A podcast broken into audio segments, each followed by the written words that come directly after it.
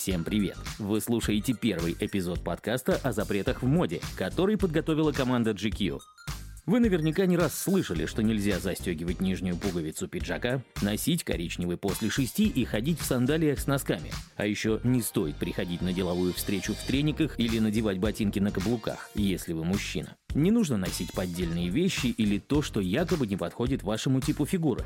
Ограничений так много, что мы решили разобраться, какие из них уже давно безнадежно устарели и какие пришли на их место. Первую серию подкаста мы посвятили истории. Вы узнаете, где многослойность была признаком статуса и кто из древних ни за что не надел бы джинсы цвета индиго. Всего в рамках этого сериала мы подготовили 7 выпусков, которые будут выходить каждую среду. Не пропустите. В 60 каком-то году я видел на Керченском пляже объявление «Находиться на пляже в плавках строго запрещено». Столь парадоксальное явление описывает Владимир Войнович в автобиографическом произведении «Автопортрет. Роман моей жизни». Это, конечно, не описание тайного оазиса советских нудистов, совсем наоборот. В СССР за моральным обликом граждан тщательно следили, а оттого загорать в коротких обтягивающих плавках считалось весьма неприличным. После купания следовало надеть длинные шорты и не смущать окружающих. В СССР призывали прикрываться всех, а вот в древности право одеться надо было заслужить. Что, кому, как и когда можно носить, решали не только в Союзе. Запреты и постановления в моде существуют примерно столько же, сколько и сама одежда. Это неудивительно, ведь наряд первое, что видят окружающие, а значит с его помощью можно обозначить принадлежность к определенному сословию или просто продемонстрировать материальное положение. Изначально функциональные вещи, которые должны были защищать от жары и холода, укусов насекомых или злых сил, довольно быстро становились способом самовыражения, а оно в древности было доступно далеко не всем. На первое место выходило не удобство, а статусность. В Месопотамии все мужчины носили туники, набедренные повязки, но чем богаче был владелец вещицы, тем длиннее было его одеяние. Ну а если вы любитель многослойных образов, то в Ассирии и Вавилоне вам пришлось бы по вкусу положение царя. Тот имел право ходить в богато расшитом плаще сложного кроя, который надевался поверх туники. Геродот писал, что в Древнем Египте жрецам запрещалось носить шерсть. Думается, нам они не слишком возражали, ведь в жару куда приятнее ходить в набедренной повязке из разрешенного льна. А вот обувь долгое время оставалась прерогативой фараонов. Золотые сандалии, например, сохранились на ногах Тутанхамона. Высшие сановники, придворные и простолюдины обрели право обуться лишь в эпоху Нового Царства. Современным людям, к счастью, не нужно обладать статусом полубога, чтобы надеть ботинки, но вопрос, можно ли носить сандалии с носками, для многих по-прежнему остается сакральным. Один из главных цветов этого сезона – фиолетовый. Рассказываем, почему Юлий Цезарь по достоинству оценил бы моду 2020 -го. Еще в XIV веке до нашей эры народы, жившие на территории современной Индии, делились на четыре основных сословия – варны. Выше всех по статусу оказывались брахманы – жрецы, монахи, учителя. Их цветом считался белый. На второй ступени стояли воины, кшатрии, за ними был закреплен красный. Варна Вайшьей, земледельцев, скотоводов и ремесленников, ассоциировалась с желтым, а низшим сословием, шудром и неприкасаемым, был отведен черный и синий. Строгого запрета и предписания носить один определенный цвет в Индии не было, но брахманы избегали любого контакта с цветом индиго, который считался нечистым. При этом он же, по народным поверьям, мог отгонять злых духов. Окрашивание ткани технологически непростой процесс, и чем сложнее он был, чем дороже оказывался краситель, тем большей статусностью обладал оттенок, а значит, тем больше было запретов на его использование. Взять, например, желтый, самый насыщенный цвет получался из собранного вручную шафрана. В Китае до 15 века ярко-желтая одежда предназначалась исключительно для императора и его потомков.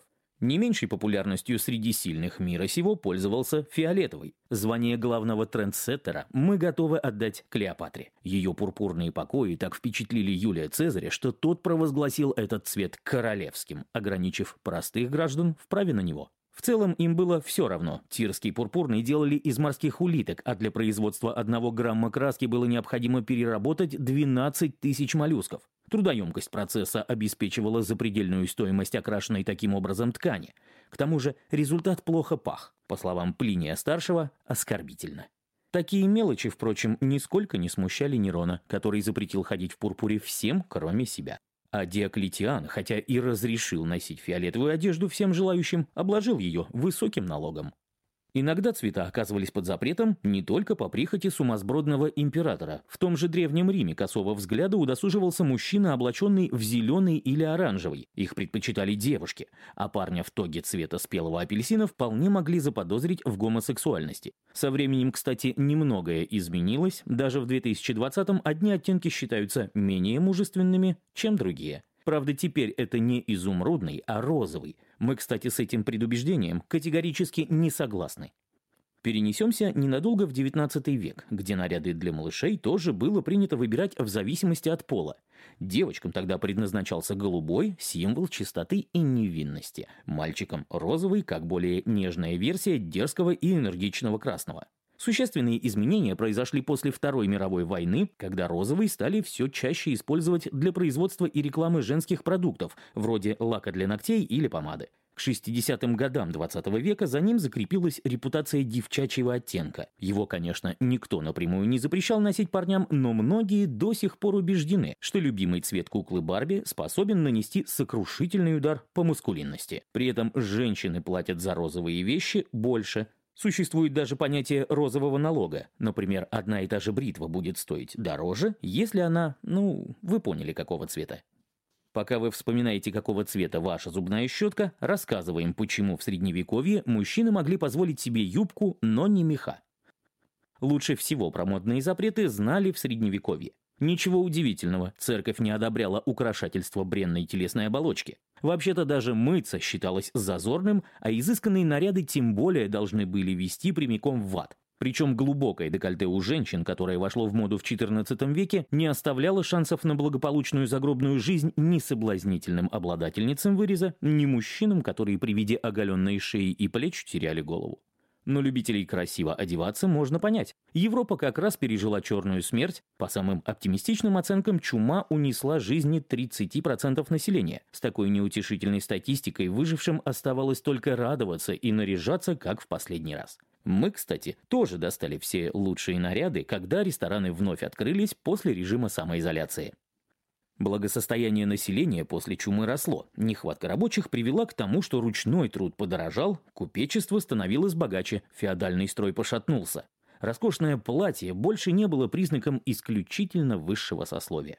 Государства пытались бороться с этим. В 1363 году в Англии был принят сумптуарный закон, который серьезно ограничивал простых людей в свободе выбора одежды. По нему ориентироваться на собственный вкус и пожелания можно было только лордам с внушительным достатком. Если бы вы родились рыцарем в Лондоне XIV века, то в ваш гардероб был бы заказан путь ласки и горностаю. Купцов и эсквайров прижимали чуть сильнее.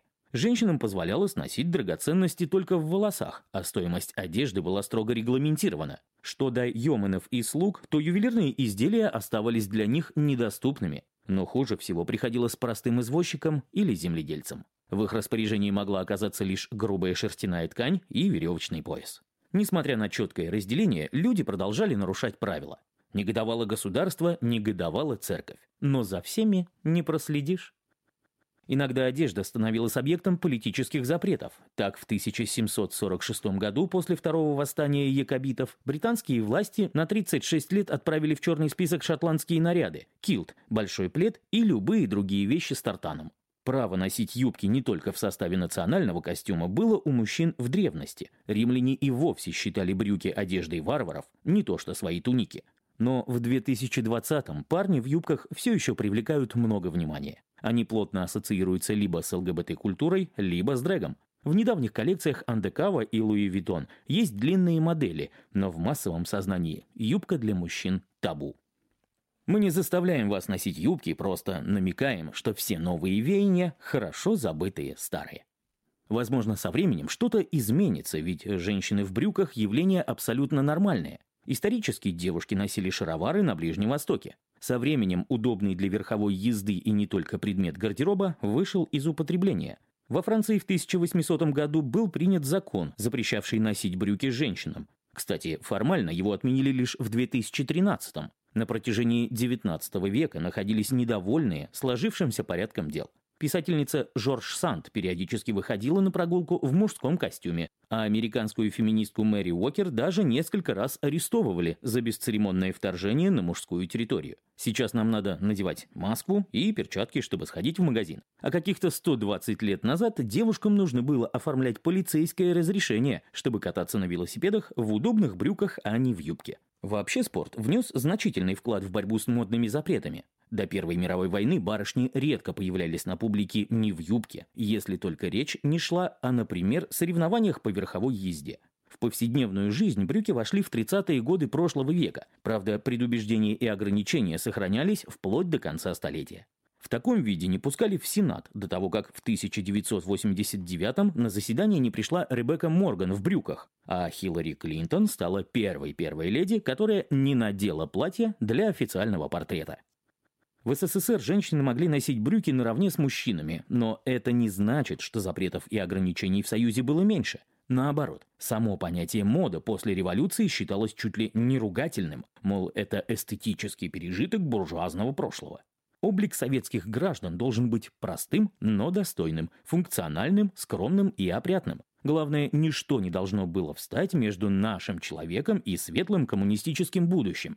Именно поэтому пришлось строить свою моду, чтобы точно избежать тлетворного влияния Запада. В послевоенные годы по стране начали открываться дома моды, в конце 40-х отдельные региональные учреждения объединили под общесоюзным домом моделей.